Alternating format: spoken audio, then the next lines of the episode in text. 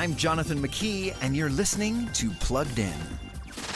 Those who remember the series Walker Texas Ranger might or might not enjoy the CW's new spin on a series simply titled Walker. In this version, Cordell Walker isn't played by Chuck Norris, nor is he always easy to root for. The death of his wife has made Cordell cold and distant. He's prone to aggressive outbursts and works too much, both of which have caused a rift between him and his family.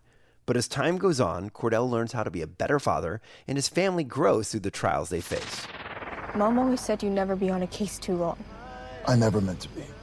This last case got complicated. Yes, you'll see guns, fistfights, and hear a handful of mild language, but those who stick through the grit might find the story redemptive and pro-family. Before streaming the latest shows, visit pluggedin.com slash radio. I'm Jonathan McKee for Focus on the Family's Plugged In.